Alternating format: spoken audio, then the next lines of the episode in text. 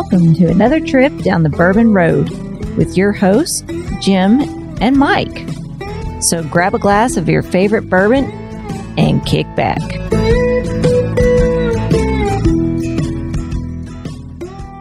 Hey, this is Big Chief, and you're listening to the Bourbon Road. You know what I love to pour in my old fashions is a little maple syrup. Can't be just any maple syrup. It has to be from Seldom Seen Farms up in Ohio. He takes bourbon barrels, pours his syrup in there, and ages it for six to nine months, making for some delicious, just some delicious syrup that you could pour on pancakes. You could pour it on waffles, chicken and waffles like this fat guy likes. But seriously, you want to make a delicious cocktail with some maple syrup and not that old simple syrup check out seldomseenmaple.com. Pick up some stuff from there today. We'd appreciate it.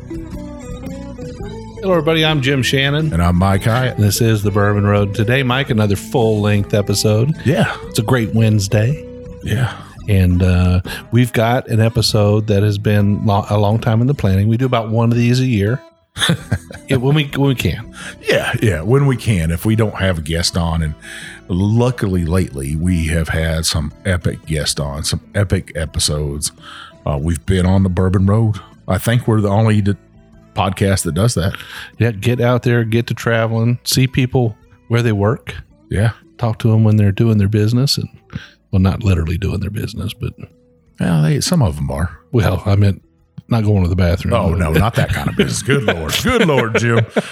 Good lord. All right. Well, anyway, so Mike, today we have listener questions. We do. Uh, a lot of listeners, a lot of our roadies from our private Facebook group have asked questions of us. So I was like, hey, let's do an episode about these questions that we can just keep getting. Um, and you know, lo and behold, I got a bunch of questions. So, are they going to stump us today? Uh, maybe there are some questions. So there, you didn't filter them out at all. There's this is as they came. yeah, as they came, I'm I'm gonna we're gonna answer them. All right.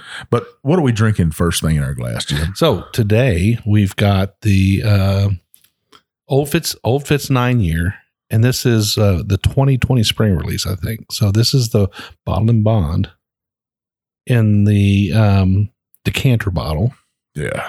and I haven't had this in a minute. This is an epic bottle from an epic friend to uh, Adam Boothby. He's a great friend, no matter what. Um, but probably our number one listener, uh, moderator of our Facebook group. Um, he a- also writes reviews for us, puts them up on our Facebook page or our, our website. Um, and I, I love that. and he went to the distillery and got a bottle for you. Is that where he got it from? Yeah. Yeah. He, he is a hell of a friend. Yeah. That's a, that's a friend for you. It- yes, it is. So the nine year bottled in bond. So that's so let's talk a minute about the the um the old Fitz bottled in bond. It's a twice a year release, spring and fall. The proof point never changes because it's a bottled in bond, but the years of age do. Yeah. And it usually varies somewhere between nine and 14 years of age. Well, what do you think I like about it the most, Jim? It's a wheated bourbon. Hell yes. I love it. Um, it is uh delicious. I'm already drinking it. I just can't. I can't. I can't take it. Well, we've got listener questions to get to. We're not really reviewing the bourbon today. We just wanted everybody to know what we're drinking on. And Mike, I certainly appreciate you breaking out the good stuff today for this for this episode. We've got a, a really special bottle for the second half. We do. And listeners, if you listen into the very end, just because me and Jim doesn't mean we don't have a giveaway. We do have a pretty cool giveaway today. I think it's cool. Very unique giveaway. unique and it has a great cost. So listeners pay attention uh, to the very end and we'll we'll hook you up. So Jim, this first question comes from Tom. I'm going to say Cohen. I apologize if I'm going to mess your name up. I'm not good with uh, pronouncing people's last names. Um, but Tom asked for Jim, what's your favorite wheated bourbon or wheated whiskey? My favorite wheated whiskey or wheated bourbon. It doesn't matter either way, right? Wheat whiskey or wheat bourbon. And that's a tough question, Mike, because there are there are a few that stand out in my mind. The one in my glass right now is is pretty darn near the top of the list. Uh, so the Old Fitz Bottled in Bond would definitely be a contender.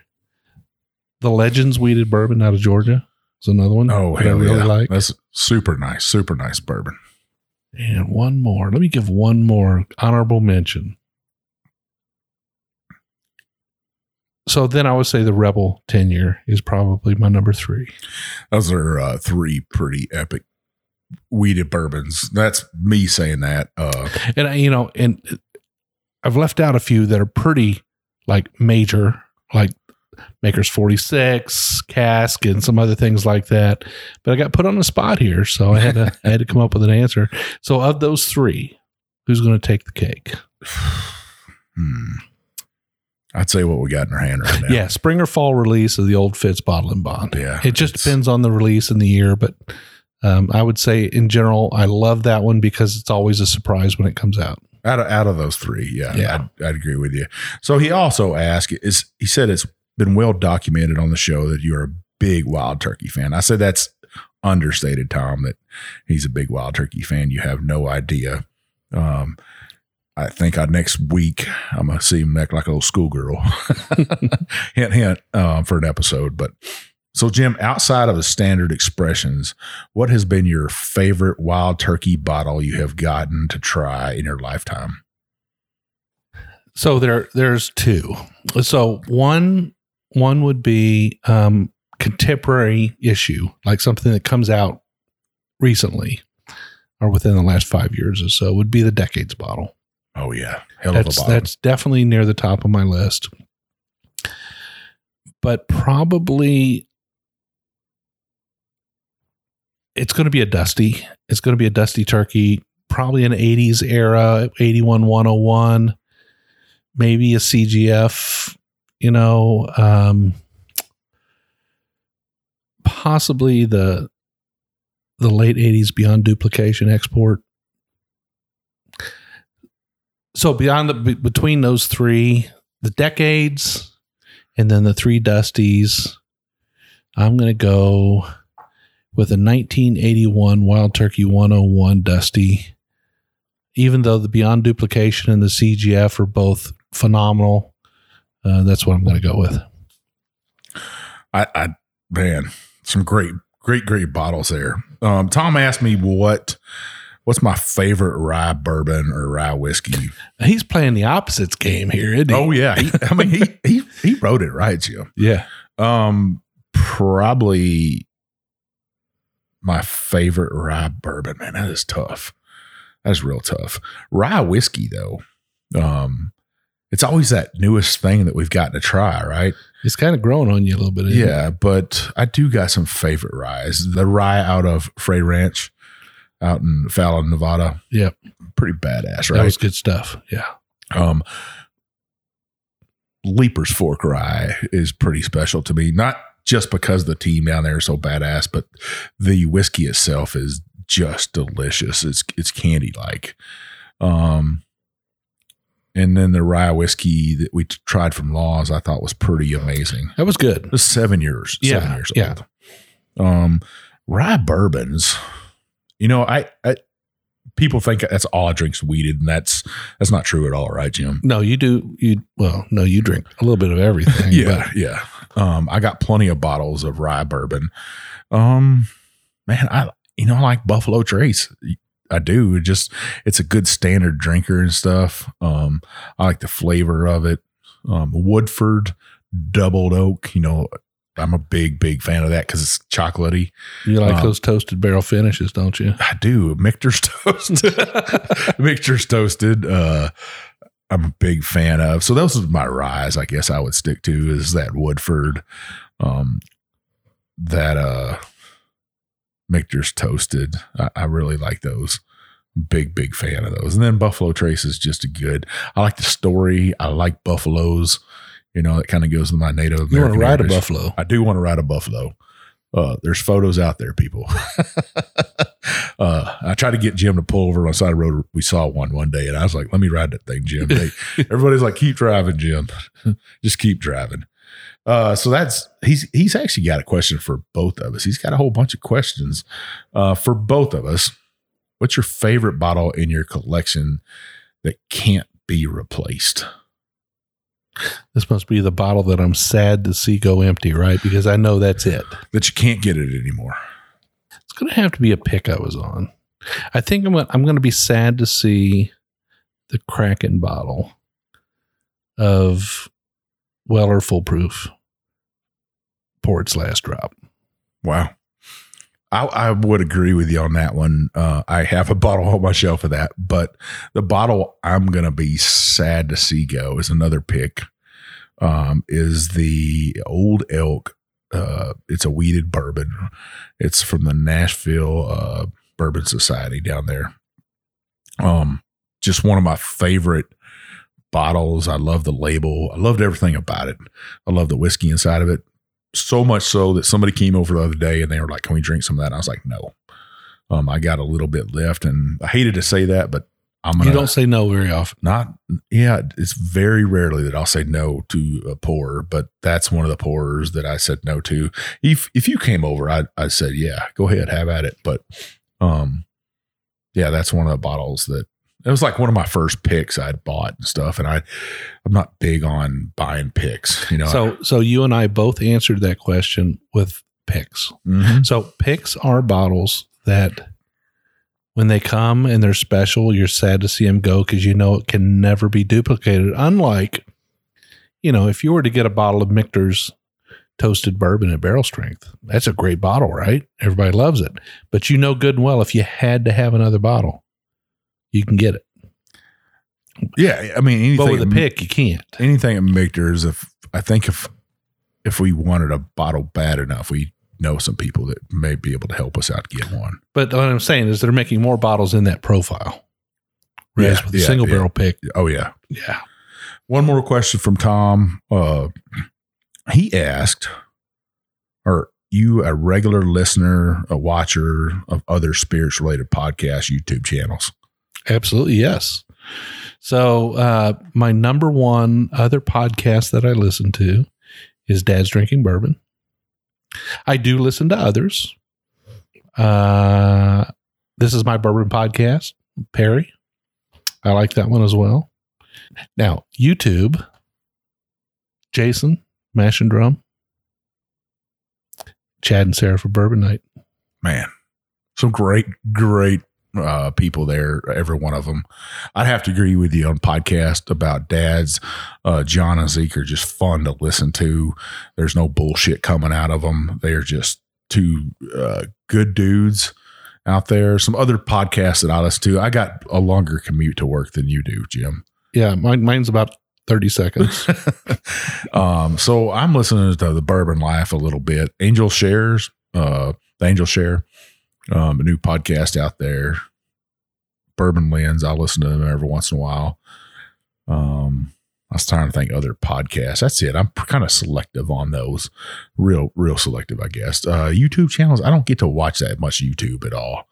Um, I have been watching TikTok and uh, Bourbon Bibs uh, Bib Bib and Bourbon is a guy out there I've been watching on TikTok. He's funny as hell. I like him.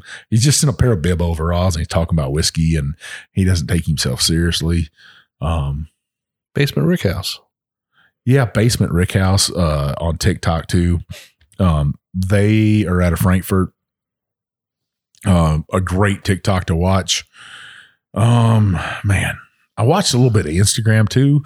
Um, I like to watch um, Urban Bourbonist Yeah, on there. one of my favorites. Yeah, Yeah, just a great guy on there. Uh, UK House of Bourbon or House of Bourbon UK. Um, I like to watch him because he's always full of energy and stuff.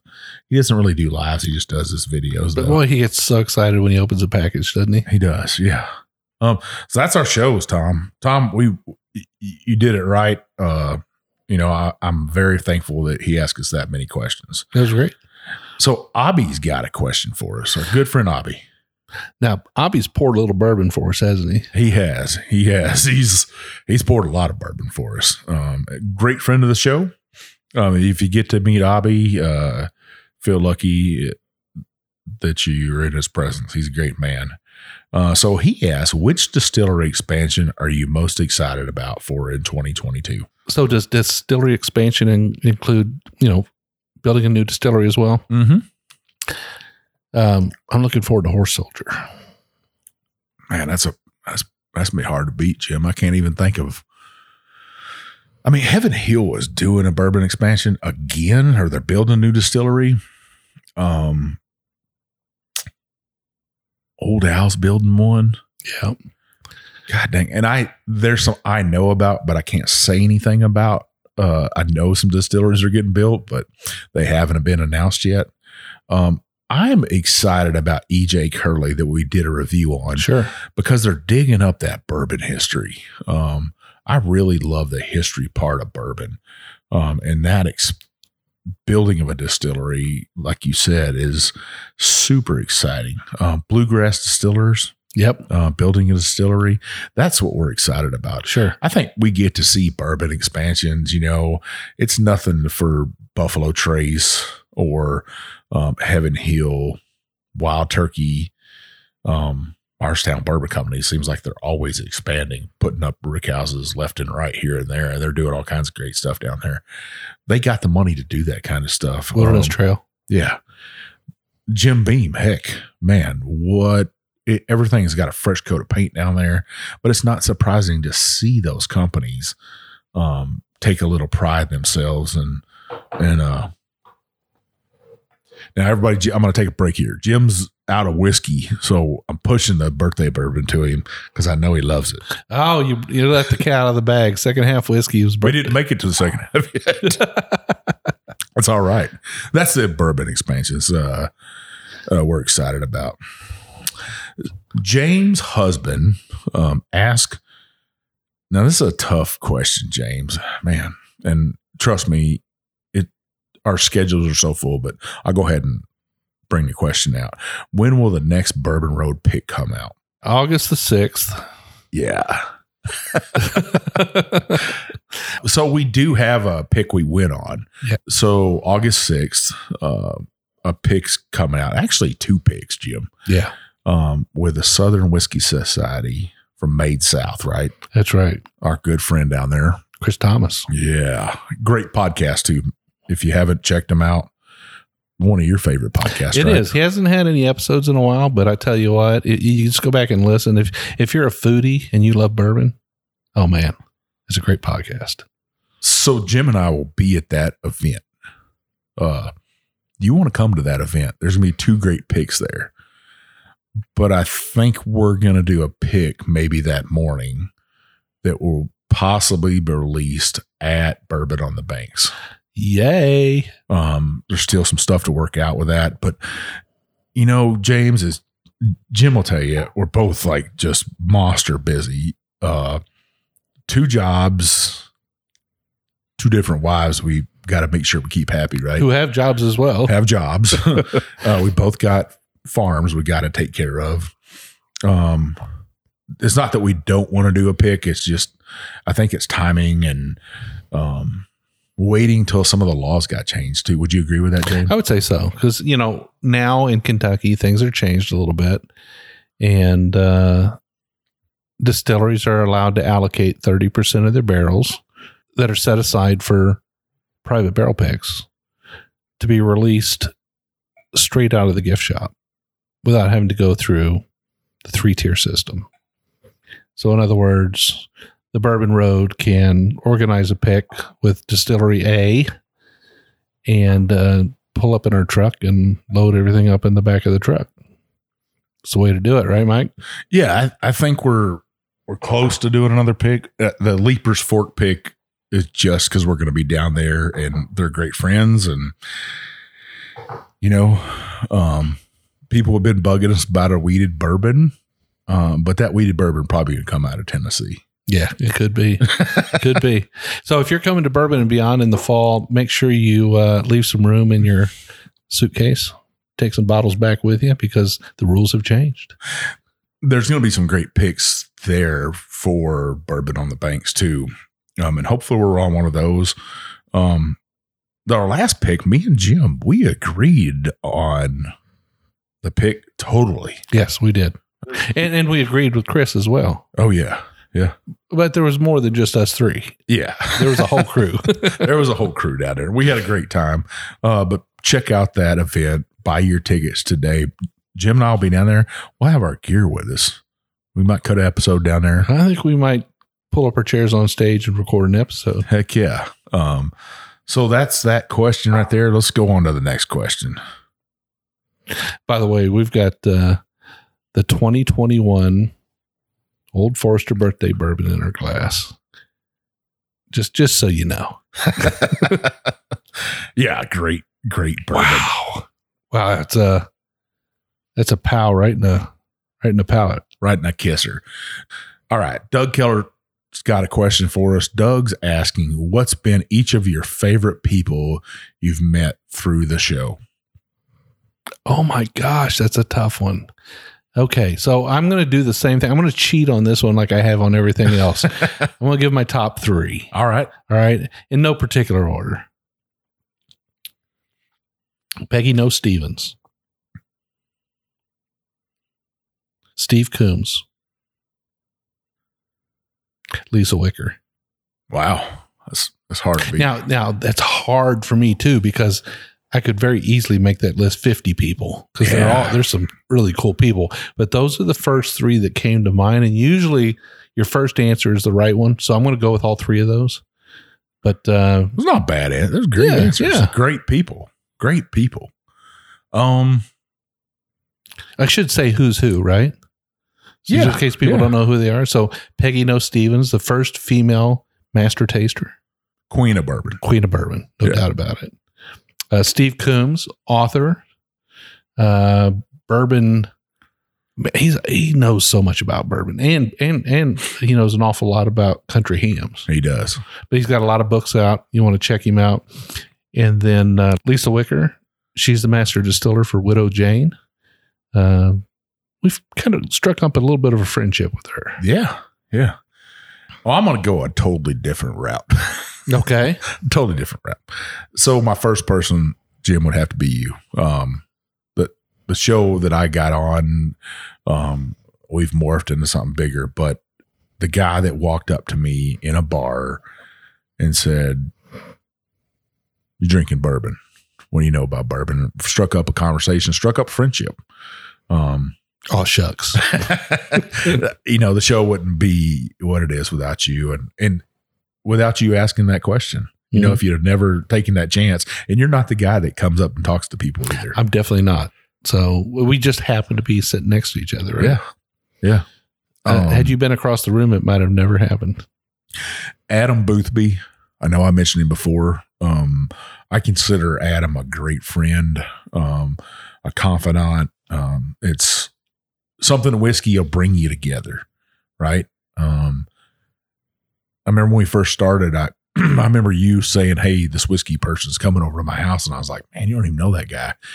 And next thing you know, I'm inviting Adam to my house and staying at my house, and my wife saying, "He could be a axe murderer or something, or a murderer," and I was like, "Nah, I'll be all right." He didn't bring his axe, though, did he? Well, he'd have had to have more than an axe. He- Adam's just Adam. He's a great guy. He's got his own life and stuff down in Chattanooga, but I know that he would love to live up here in Kentucky.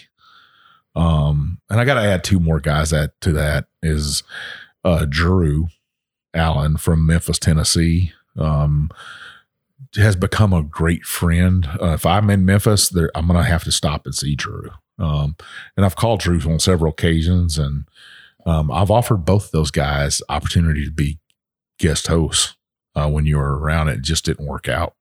And then Jason Waller is a veteran like us. Uh, Mhm. he's been a guest of the show, uh, and he's a moderator too. And I think those three guys right there uh, with you, to me, I've felt an honor to meet. Um, and I had to say those three names with that. I I feel we wouldn't do them justice if we didn't. That's pretty awesome, Mike. Yeah, we, we definitely took that in different directions. So I I just assumed the question was what guests, you know, and you you actually had you thought about that a little bit. Well, we've had all three of those been guests on the show. They have been. That's true. They Absolutely. have. Now, if you were asking me who my f- favorite distillers or, you know, if we had a distiller on and stuff, um, or different guests than our moderators. But it's hard because we've got 270 some odd episodes, Mike. The last episode I did, That was pretty awesome. Jane and Denny, um, I felt like I was with my brother and sister with them too. Um, another episode, I you know I I, I love music. I'm just the biggest music nut. I just I mean you've had some great music discussions, uh, but Taylor Austin Dye. Yeah. She chunked back whiskey like nobody's business with Yeah, us. man. No apologies there. She Nope. just she threw it back. and she got she got a set of pipes on her. She just sing. Yep. Um, and then one other person that I feel a great friendship with. Uh, he's always done us right. He's made Tennessee a home to us. Is uh, Matt King. There you go. You know, Yeah. I know that's more than three or even one, but that, that- you that that's a hard question. And and and folks, if if you've been a guest on the show or you're a friend of the show and we didn't mention your name, it's it believe me, it it's nothing bad. It's just there's so many. There's so many. Uh, we just had to we had to come up with a few, right? Yeah, heck yeah. Well, are we up against the break, Jim? I think we're at the first break, Mike, and we're already into the second half bourbon here. So we might have to add a third bourbon to we it. might have to add a third bourbon. So, all right, folks, stick around. When we come back. More uh, birthday bourbon, more something else bourbon we don't know yet, and more listener questions. Yeah.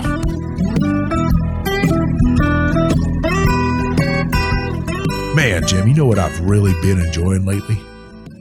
Oh, you're going to tell me? Some of that seldom seen farms maple syrup that's been aged in bourbon barrels. It is absolutely delicious, not only in a cocktail, but you can cook with it, right? You can. You absolutely can. Now, Mike, Kevin just sent me a new shipment. So I got a little bit more. And I've been making some beef jerky lately. Really? Yeah. Now I know you're the meat master, but, but I, I tried my hand at it. I said, you know, I want to make some beef jerky. And I've got a pretty decent beef jerky recipe. And it's got a little bit of soy sauce, a little bit of Worcestershire, a little bit of, you know, onion powder, garlic powder, those kind of things. But I always put brown sugar in it. Well, this time Kevin sent me a bottle of his granulated maple sugar. wow. And I decided that I was going to substitute the maple sugar for the brown sugar. Oh, game changer. Let me tell you, Total game changer, huh? total game changer. Some of the best beef jerky you've ever had.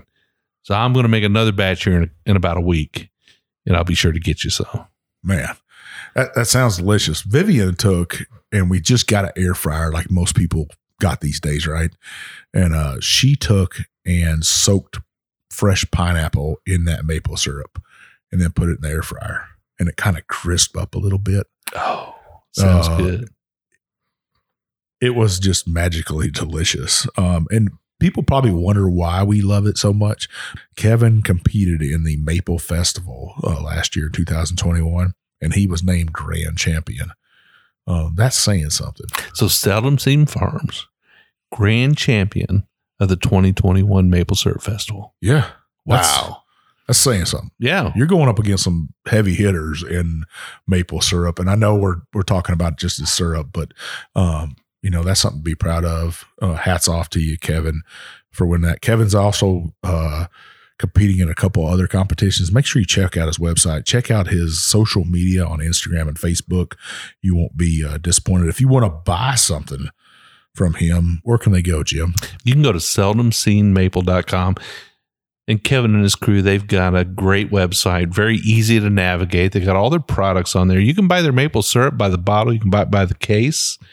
Uh, you can buy that sugar. Oh my goodness, Mike, that stuff is so good. Uh, and they've got some other gift sets there too. So you definitely want to check it out. Well, he, he's also going to be in some distilleries pretty shortly here. Um, some distilleries from that I love and I know you love.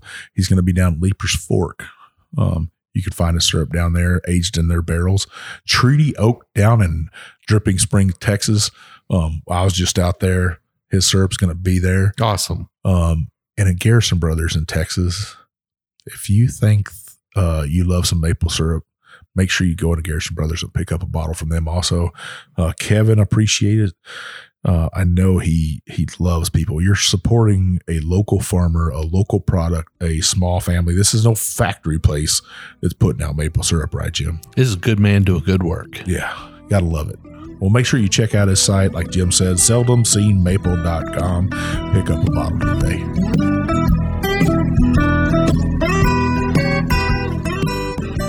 All right, we are back. This is our 2022 listener questions episode, and Mike and I have been sipping on some pretty nice bourbons today.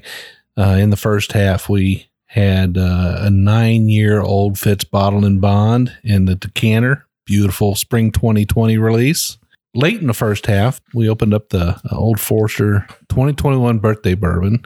I still got a little bit in my glass. How are you doing? I got enough to start the show with. Start okay, we'll start the show. And then here in a little bit, we won't say what it is yet, but here in a little bit, we'll crack this other bottle, which is also pretty special. for all those haters out there. For all those haters out there. There's not much left in this birthday bourbon bottle, Uh, no, uh, but but savor it, Mike. and I have s- shared the hell out of this bottle. It's a really, really good bourbon. I mean, it's really good, very complex, very bold. Um, you could sit and drink on this and talk about this for hours. It's got so much going on. So the first question for the second half comes from Adam Boothby. Oh, Adam. So Adam Boothby sent us a question, Jim. The market continues to be flooded with NDPs. That's non-distilling producers for all you new listeners out there, especially when you watch the TTB. What's that stand for? Uh, th- that's the people who approve the labels for the bottles. Yeah. They got a website. He said for new products coming soon. Maybe time to revisit discussions around labels so folks can try to be informed. Well, heck, let's take this this uh, label we got right here, right now, right? So the the the 2021 birthday bourbon Yep. green label. They they put the proof on here. I mean, Yep. that's by law. You have to put the proof. This is 104 proof. They also put the alcohol volume on there, um, which would be half of the proof, right? Right. Um, where this is distilled. Um, so this is actually distilled and bottled by Old Forester Still Distilling Company in Louisville, Kentucky. Very transparent. Yeah, it's straight up. Uh, what they're not going to give you on the label is though the mash bill. The mash bill, right? Um, but make sure you read your labels, uh, especially because they'll put on the very back of it where it's distilled, where it's bottled at. That distilled part matters, right? That's right. It absolutely does. Because, you know, in the case of a non distilling producer, uh, they may be located in Kentucky. They may be a Kentucky distillery who's actually getting their liquid from Indiana. Well, let's talk about a couple of those. So you got Four Gate, right? Mm-hmm. Um, they don't distill their liquid; they buy it. Old Carter, Mm-hmm. both of them have bought Tennessee and they both bought um, Indiana whiskeys. So that's just folks out there. If you look at a brand, make sure you're reading the back of the label, making sure you know where it comes from. Um, this right here says 12 years, age 12 years. Yep. Is that a big thing? Well, no, it's just more information for the consumer. Um, now, 12 years on a bottle doesn't mean that the liquid is actually 12 years. It just means the youngest liquid in that bottle is 12, 12 years. years, yeah. And in the case of a birthday bourbon, we can probably be pretty sure there's some older bourbons in there. Yeah, you'd hope so. That 12 year is the youngest. There's probably some 14s or 16s in there Mhm. to give it that depth and that that boldness that it carries.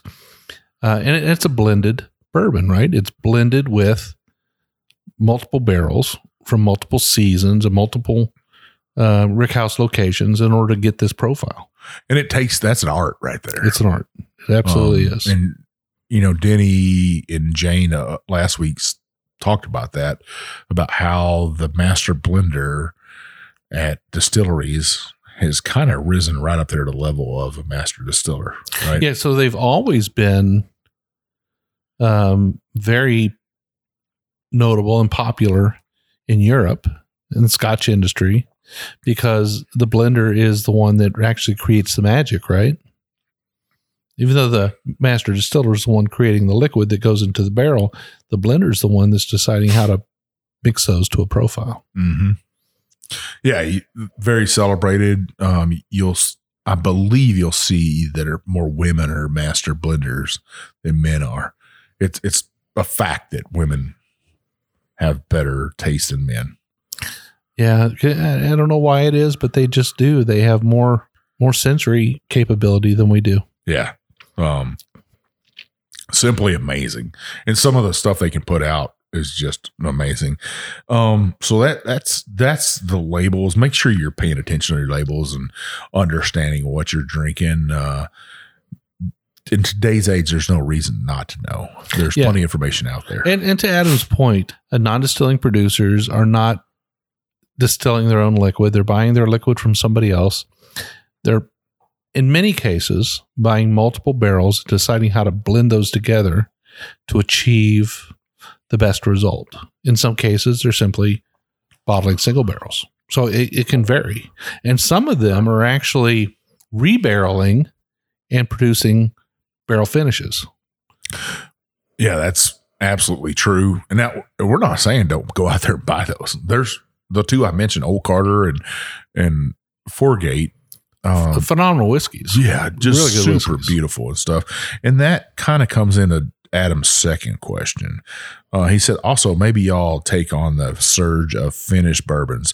Feels like everyone has jumped on that train. I'd like to see distillers focus on more solid and well done bourbons without the finishes. Fair enough. I mean, there are um, different schools of thought on that.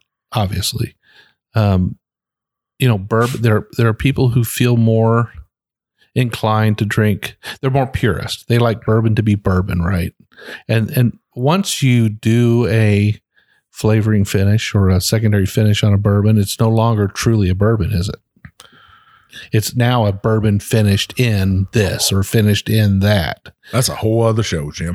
I know it, but it's a different category. yeah, yeah. So what Adam's talking about is, I think Adam prefers the true bourbon whiskey category. I don't know because I've seen him post plenty about Four Gate. He Yeah, loves. I think he likes his finished bourbon, but I think there's so many different people doing it. It is flooding the market. it's getting diluted a little bit. Maybe, and also, are they trying to mask something? You know, that's my. I always worry about it. What are you trying to hide? Um, or are you just trying to get on that train, like Adam said, and uh, be on that finished bourbon train? Yeah, You know, I I'm not positive. You know, I always want to see bourbon. Just if you want to finish it, finish in a secondary barrel, yeah. Toasted preferably. You know how how do I feel about it? I feel about it this way: um, as long as it's labeled correctly, as long as it's labeled that it is a bourbon finished in this or that or the other, and that it's under a different category, I'm okay with it. Um, I typically don't drink finished bourbons; they're not my thing. Um, I have enjoyed quite a few of them, but it's not my daily. You know, it's not that's not what I'm after on a daily basis. I kind of lean a little bit towards Adam there. I like well done traditional bourbons, but the, I've got nothing bad to say about those. They do make finished. I mean, Angel's Envy's knocking it out of the park. Oh yeah. I mean, So Four Gate too. yes, people are hitting it home and stuff. Todd Ritter's got a question for us. Uh, he said bourbon prices are going up due to grain cost, barrel shortages, bottle shortages, and everything under the sun. How will that affect yours and Jim's purchasing? I, I don't think it will. Uh, How how have the gas prices affected your purchasing of gas?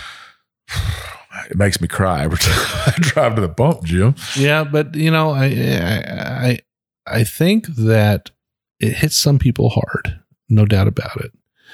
Um, as the bourbon prices do increase, it becomes less and less easy to get your hands on some bottles at a fair price.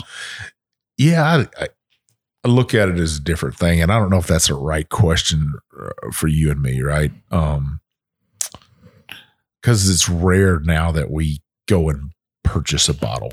Yeah, we're not the right people to ask that question of uh, because we're typically not buying bourbons. Well, sometimes we are. Like I Yeah, bought that yeah. Jack Daniels on last week's review. And I, I do feel the strain at the gas pump because I do commute back and forth, and my wife dr- commutes back and forth, and even mowing my grass, I I look at that pump. But I, number one, we don't purchase that much bourbon, or really on a typical basis. Um, we won't buy a whole bunch of picks. It's just not what we do. Neither one of us. Right. Um, and we're drinking somebody, we're probably drinking somebody's else whiskey. To be fair, uh, you know that that's not a good question for us at all. Drew Allen, another moderator, had a question for us, Jim. Drew also wanted to know uh, the same thing with Adam. When will the non-distilling producers stop? I find myself not supporting them when I can support a craft that is producing their own juice.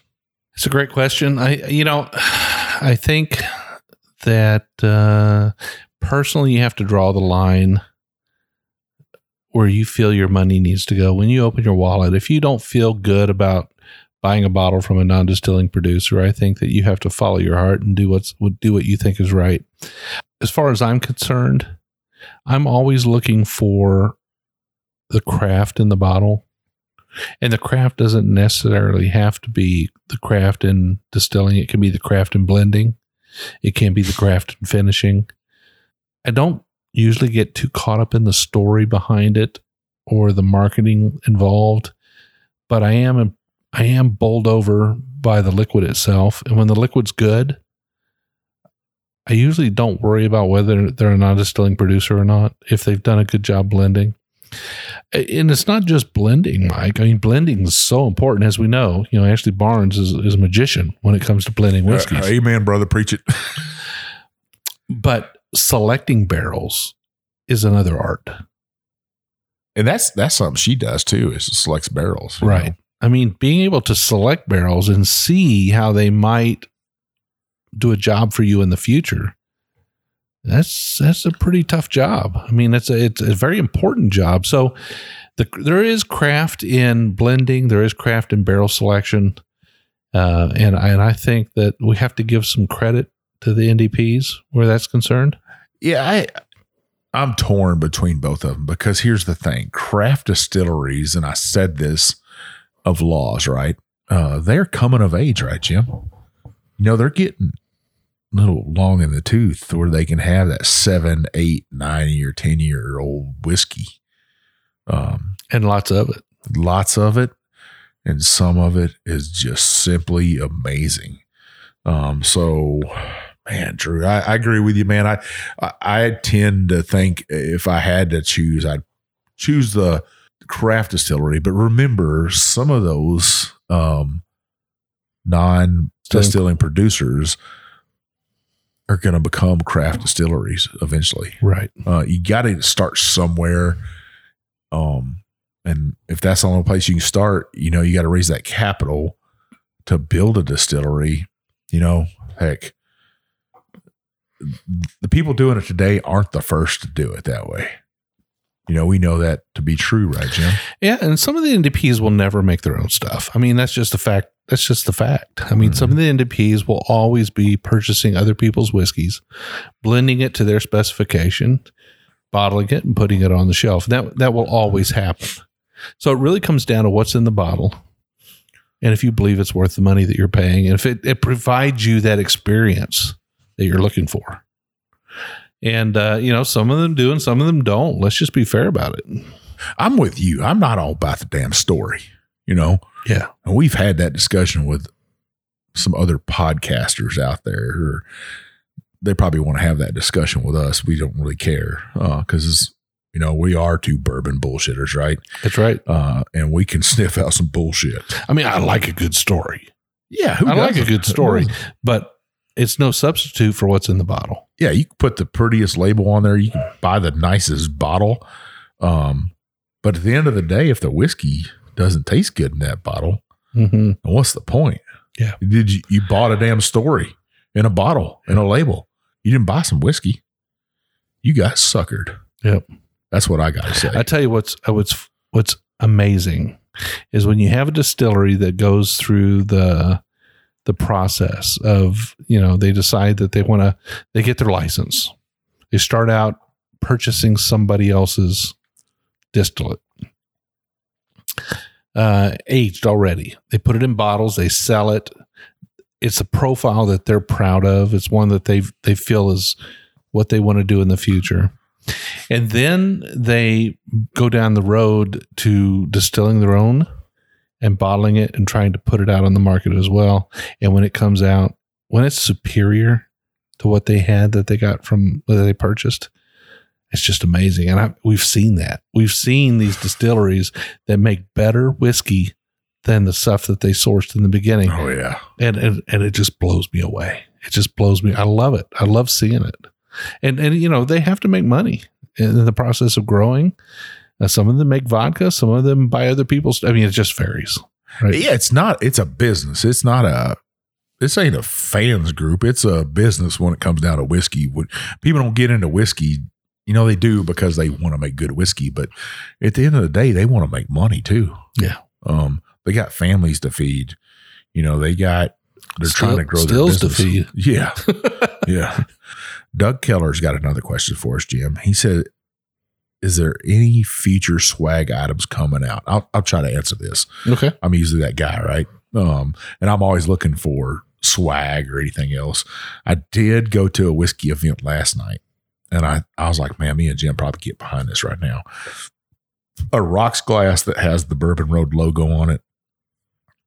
I think if enough people said that they would purchase that rocks glass, it's a rocks glass with a leather um, piece of leather wrapped around it, and it would have the Bourbon Road logo on it. If enough people said they would buy that from us, Pretty sharp.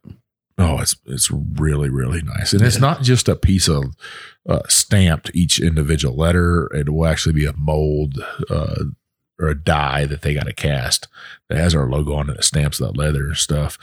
Um, if enough people said, I think we would probably get behind that. It And I there. think I think we have plans on coming out with the big bad booty daddy costume for Halloween. Well, So- at least a t-shirt, or at least a t-shirt. uh, yeah. Um, you know, swag's a tough thing, Doug. You know, um, it takes a lot of money to purchase that stuff, and it hurts to sit on it for a while, doesn't it, Jim? It does, and some things some things um, are popular and some things aren't. Um, you know, another thing is, is me and or Jim and I don't have a giant company behind us. It's uh, and for people that don't know this, Jim's son-in-law is the one that packs everything up and ships it out. Yep. Right. Um, I go pick t-shirts up for my guy in town, and uh, we get them made, and uh, we get our glasses. We do everything ourselves. It's there's no big army behind us. It's just Jim and I Yep. um, and, and your son-in-law And and, Mel and Viv. Yep. Yeah, it's not a giant corporation. Um, so swag's a tough thing, but that would be the piece of swag that I'd be looking for. Uh, we're always looking for sponsors and stuff like that. Um, but we're we're pretty comfortable, I think. Yeah, I think we're doing fine. Yeah. All right. So Jim Sh- Sean Crum, that's Kimber's man. You know, you know who Kimber is, right? Uh-huh. Yeah. might be a future guest on the show with Britt. Never can tell who's coming on the show. People. That's true. Um, Sean wants to know where do you see the industry heading? More finished product, limited releases, more mergers. Okay, so for me, I definitely see more finished products because the market is embracing that. Um, even though maybe you and I not so much, uh, I do think the market a, as a whole is embracing the finished products. And uh, the reason I think that's true is because finished products um, open up the opportunity for more like wine drinkers and, and beer drinkers to to come into the bourbon realm. As far as single barrel selections and the whole idea behind doing picks and single barrels is going to continue to grow. I think it's a big market. I think it's going to continue to grow. I think barrel finishes are going to continue to grow. Um, I don't see a lot of mergers happening right now, you know, in bourbon. I think that we're still in sort of a growth stage and not so much of a consolidation phase. I think if the market gets tough on bourbon, if other spirits start to become popular, tequila is is is growing, right? Tequila's growing. Uh, if other if other spirits start to get more popular and there's uh, a little bit of downsizing in the bourbon market, then we'll start to see consolidation. But as long as it's growing the way it is, I would expect to see new distilleries and a lot more variety. I could see it a total different aspect. I like big beer companies that bought up a bunch of craft um, breweries back in the early like 2000s, right? Um, you you might see that in the whiskey industry, but it would take a deep recession or something, I think, to get to that point. Um, to where the craft distillers are like, hey, you know, I can't afford to do this and I got to give up. Um, you might see a big boy swoop in there where they're they're like, hey, I got to have more barrels or I want to have another brand um, and see those mergers. But that's where I would see mergers going. I don't know big boys going out there and buying another big boy up. You know? Yeah, I don't see a lot of that right now. I think that'll happen more if there's a, if there's a downturn in the market and there's some consolidation. But you know, always, and we've seen it like with Lux Row, for example. You know, where a smaller distillery is going to get snapped up by a bigger distillery. Uh, and to add to their portfolio, to give them more variety on the shelf, to give them shelf space. Or you might see an investment group like happened in Bardstown. Sure, uh, absolutely. get purchased. He also asked, um, kind of back to our Monday review, um, that came out about Jack uh, Daniels Bond bonded. With Jack releasing a product in 700 milliliters, should we expect more to follow suit? And is that a bad thing? Uh, um, I believe that you can expect more of that. I think we'll see a lot more of that. And there's a number of reasons why that's true. I think you have some opinions on it. I certainly do. The world, the world outside of the U.S. is primarily 700 milliliter. Yep. Uh, Australia, Europe.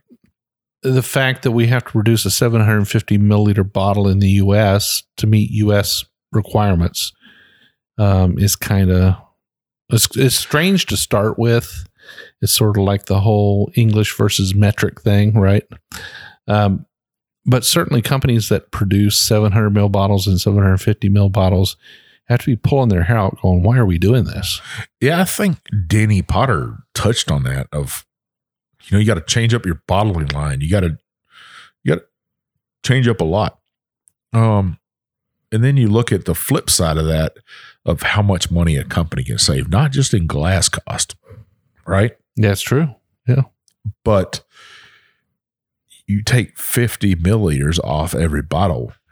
It don't take us a whole lot to start gaining some money and if you don't change your prices because a lot of consumers out there remember uh, listeners that you're you're probably in the 1% if you're listening to this podcast of whiskey drinkers um, most whiskey drinkers don't look at that label and even see how much liquid's in there. They Um, just see a bottle of whiskey up there.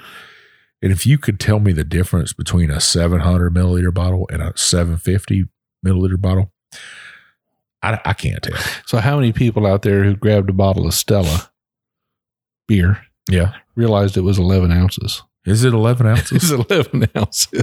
I, I can't tell. people don't know. So it's kind of the same thing. Um, but you know, I don't know that that's so much the reason. I mean, it's not necessarily the reason why to go to 700. I think the primary reason to go to 700 is so you don't have a 700 and a 750. Yeah. Oh, yeah. I agree with you there. Yeah, But the, the cost savings got to be it's significant. If you're Jack Daniels, hmm we're t- not talking, you know, like five dollars. We're talking millions and millions, and Millions millions of of dollars. dollars. That's right. Same thing with Jim Beam. Simplifies it, reduces the number of SKUs. I mean, it's it's just a better thing all the way around. And, and you know, honestly, it, it- in some cases, you may need a separate label for a seven. You do need a separate label for a 700 versus a 750. So it's not just the bottle itself, but it's the label as well, and the cases and everything else that goes into it. Hmm. Andrew Nelson asked, "What does the landscape of bourbon look like, and can it sustain the growth and success?" So they've proven that they can sustain the growth. It's it's already proven. Now, are there unicorns? Is there allocation in the market? Absolutely. It's uh, it can be very difficult to get your hands on certain products. But as a whole, has anybody not been able to get bourbon? You can get bourbon. Yeah.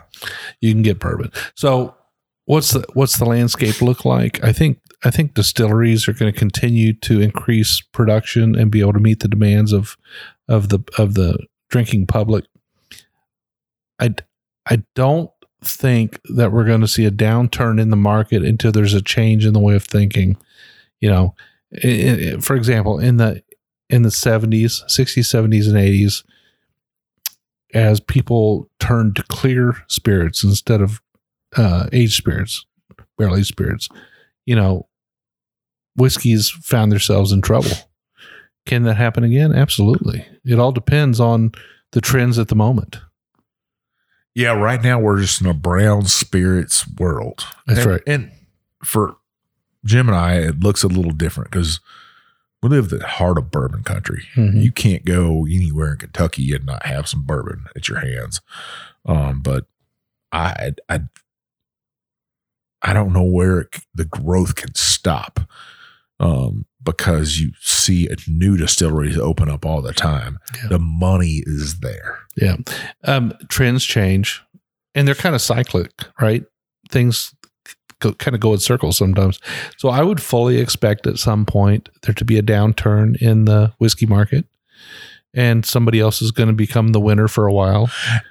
yeah, how does bourbon stay relevant? You know, marketing's all about that. And Yeah. if uh, the one thing I would say, if these distilleries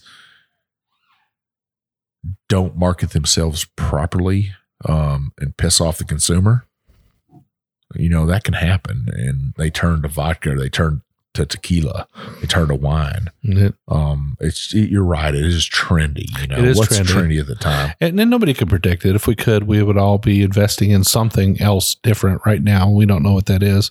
Mike, I wanted to mention, by the way, that um, I just poured a little bit of this Blanton's that you put out. It's a pretty special bottle. It is. Heck, my glass is empty. You need a little bit of this. this is not just a regular bottle of Blanton's, though. What are we sipping on, Mike? This is a uh, 2019 straight from the barrel blends. Yeah, straight from the barrel. What's the proof on it? 125.6. Yeah. Our good friend Brian Hyatt is the reason I have this bottle right here. And I traded him one of the very first Peerless bottles for this. Well, it's a pretty damn good trade. I think you did well. And, he- and he took us to Churchill Downs. He did. That's true. So, Brian, if you're listening, man, I, I can't thank you enough. Uh, this is this bottle has been on the show several times, and you can see it. It I'm savoring this one. yeah. And, you know, Mike, this has been a pretty epic show. We've had three phenomenal bourbons on this show. This is certainly one of them. Now, Blanton's is, uh, there's some haters out there, Yeah, but you can't hate this one. I don't really think you can hate any of them. Really, yeah, this one here is is f- full of uh, baking spices and caramel, and it's got that brown sugary goodness. It's sweet. It's strong. It's 120 some odd proof. Would you consider this a unicorn? Um, uh, for in the U.S., yes, Yeah, I would. Too. absolutely. Now you can get this pretty handily overseas. By the way, this has got this second N on it. Yeah, It's got the N semicolon. we asked that before Yeah. for a giveaway. Andrew's got another question. He said, uh, "Are craft distilleries the answer to allocation with the success of several craft distilleries and usually being more available? I've stopped looking for unicorns." Uh, the answer is they can be And particularly if you if you're in that mindset if you're that person that says you know what i'm tired of chasing bottles and i just want to find something different every f- week or so from a craft distillery I Andrew, I you're spot on with that. I think they are, like Jim said, they are the answer to allocation. They are the answer to unicorns. I see more people looking at their local distilleries and become super fans and lining up around the block to get anything that's special that comes out of them. yeah you know sometimes mike and i'll go to a bar and and we get recognized or the bartender wants to turn us on to a nice pour or something like that and they'll say you can have anything on the shelf and mike are you are you asking for the pappy or or, or for, like for for example i'm always looking for that bottle i've never had before Yeah, I'm always looking for something new. If I see something I've never had before, I've had Pappy. Uh, I don't have it in my house. Now, like I've always said, if you're a listener out there and you got several bottles you want to send Jim and I one, we'll gladly take one off your hands. But I'm not going to go hunt it. What I'm hunting for is something we haven't had before. something with that that new profile something out of the box something different that we haven't been able to experience before and quite often we get to experience that and i love it it's always a great day so usually when that bartender will offer us that pour that any pour on the bar i'm not going for the big bottles i'm going for something i haven't had before Yeah, spot on, Jim. So one more question. I think, Jim, we got enough time for one more question. yeah one more So this is from our good buddy James Ewan down in Australia. So James's question is around the continuous reduction in proof internationally. Yes, I know it's related to our tax system here in Australia, and distilleries want to remain competitive.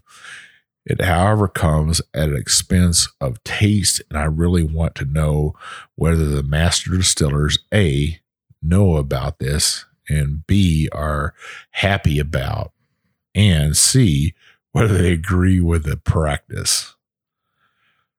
Good Lord, that's a long question. Yeah, it's a good question though, and and you know, quite honestly, uh, the folks in Australia have to deal with that. Um, you know, their proofing laws down there are quite different than than here in the U.S. and their their whiskeys are getting proofed down uh, as a matter of law. To answer that question truthfully, we'd have to go and ask that of a master distiller. But I think it's fair to say they probably know. They know what's happening. I think they know what's happening. They may not be happy about it, but there's not a lot they can do about it, right? I feel like um, anytime you add water to whiskey beyond a certain point, you're going to dilute the flavor. Yeah, I I don't know. You know, I always say U.S. drinkers uh, drink at a higher proof. Um, but I was at the bar the other night and I ordered a cask strength whiskey, and people all looked at me and were like, "How can you drink that?" Um, so once again, we're here in Kentucky and we love our cask strength stuff, right, Jim? We do. Um, I think cask strength whiskeys will come to you eventually.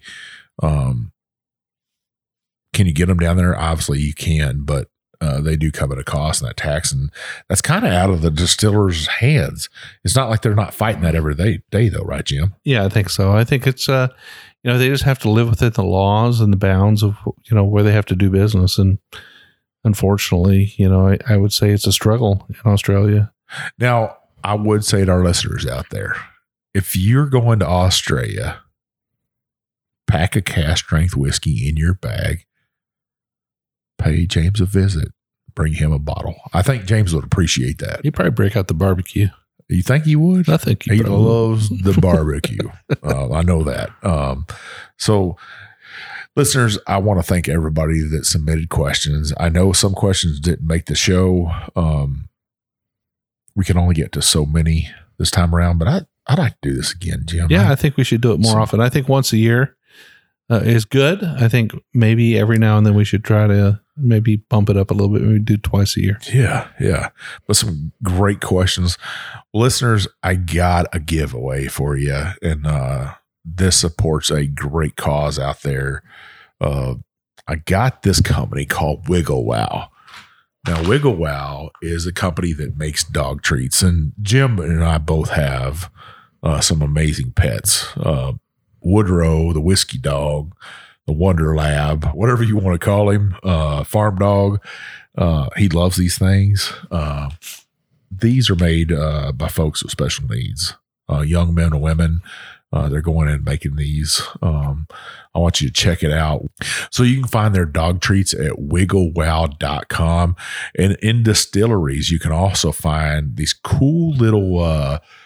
dog treats that look like whiskey bottles, right, Jim? Yeah. I mean, amazingly, uh, a play on the names, right? Yeah. Uh, so in front of me, I got a Jim Bone, Jim Beam, right? Uh, Maker's Bark. That's pretty cool. Maker's Bark. Uh, Four Noses. That's pretty cool. And uh, we got Woodford Woodford Reserve. Wooford.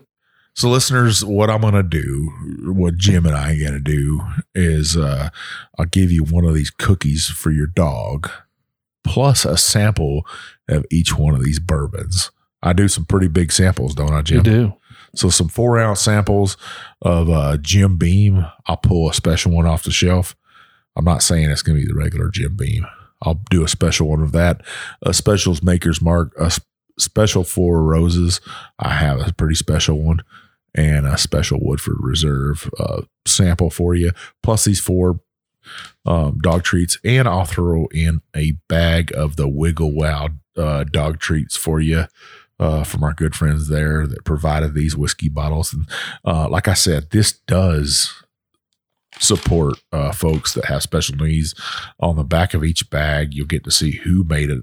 The one I'm holding in my hand right now is Emily. Uh, she likes basketball, bowling, softball, animals, swimming, and exercise. Uh, she likes to volunteer a lot and stuff. Um, she volunteers at the Woodstock Animal Foundation of Com- Kentucky Humane Society. That's pretty cool. Absolutely. Uh, So what? So what do they have to do to qualify to win this? So you on the day of this release, uh, we would like you to go ahead and give us a follow. Follow Wiggle Wow if you would please. Uh, show us that you followed them. And then also, uh, let's go ahead and do say hashtag Wiggle Wow and hashtag Your Bourbon Your Way. Okay. Hashtag, and uh, this is on the day of the release of this episode. There'll be a post on Instagram. Yes, Go into that post about this episode.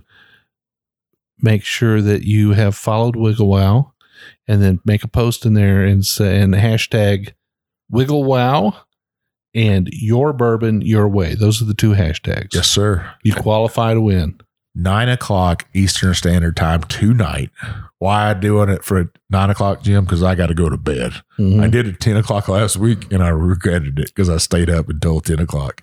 And then it takes an extra like 15 minutes to get everything done. So, nine o'clock, do those two hashtags, follow us, follow Wiggle Wow. We would appreciate it. Um, and I, that's a pretty good giveaway. And it's not the first person that enters it. You're going to take everybody who's entered it throughout the entire day, Put a randomizer. throw them into a randomizer, and one of them's going to win it. yes, sir. All right. Well, Mike, where can people find us on the internet? So you can find us on TikTok, Instagram, Facebook, YouTube, Twitter. Um, we're all over the place. Our main place is on Facebook um, or our website. We got a pretty cool website, I think so. I love it, man. We got the best website in whiskey, I think. Um, our designer, I don't know who that guy is. I have no clue, but he did a decent job. he does a great job. Uh, check all that out. Um, check out our Facebook group, the Bourbon Roadies on Facebook. You got to be 21. You, you got to love bourbon. Um, and you got to agree to play nice. I mean, that's pretty easy. We don't tolerate any rudeness in there. Our moderators will cut you off at the knees. Um, visit our website, check out our blogs. I promise you, I'm going to have a blog for you this week. Uh, I got some thoughts coming up. It'll just be some random thoughts this week, though. Cool. Um, so I will do a blog this week. I'll try to get Jim on time. Um, and we got our swag on there. Our swag is what gets us down the bourbon road. Uh, gets us to visit distilleries. It gets us to do bourbon picks, which people are asking for. It, it helps us out. So go in there and support this veteran owned and operated podcast. All right, we do two shows every week. Every week we'll do a Monday episode called our craft distillery episode, where we review a single bottle, a single expression from a craft distillery or somebody, sometimes a big boy, uh, doing good work. And we'll let you know about that expression, whether we think you should add it to your bar or not. This last week we did um, Jack Daniels' new bonded Tennessee whiskey. Pretty badass whiskey. I thought it was pretty decent. We we said you should add it to your bar. yeah. But every Wednesday, we'll do a full length episode like today. We'll di- deep dive a subject. This week's episode was on listener questions. Sometimes we'll go to a distillery, have some guests on, have some music, have an author on. We're always mixing it up, always making something good happen. We want to make sure you listen to both shows every single week. And there is a way that you can make sure that you don't miss a single episode. And Mike, what do they need to do? Well, you need to scroll on up to that app that you're listening to right now. Hit that plus sign, that check sign, that subscribe sign. Um, that app will let you know, hey, these two jokers have an episode coming out today or it's come out. Um, it'll get you to work and back, or maybe just get you to work. Depends on which episode you're listening to. But then we need you to scroll on down, hit that five star review, and leave some comments. We would love that. You know what I'm gonna say if you don't. The big bad booty daddy of bourbon will come to your house. Hell, he might even bring the birthday bourbon, the barrel strength straight from the barrel blends and that old Fitz nine year to your house. Drink all night long. Two of those bottles probably do a bottle kill on. But by the end of the night, you're going to leave that five star review. I'll have you laughing. Uh, you'll leave us that five star review and some comments. But seriously, those five star reviews and those comments open the doors to distilleries to us, get great bottle in Jim and I's hands to do great reviews on. So you'll be educated about whiskey. Uh, we would appreciate it. All right. Well, Mike and I are very approachable. We want to make sure that you uh, understand that and you're willing to jump on our website, get to that contact us page, let Mike and I know what you think about the show. If you've got an idea for a guest or a bottle, make sure you let us know. You can also send us an email. I'm Jim at thebourbonroad.com. He's Mike at thebourbonroad.com. Like we always say, hit up our DMs on Instagram. I'm Jay Shannon63. I'm Big Bourbon Chief. And we'll see you down the Bourbon Road.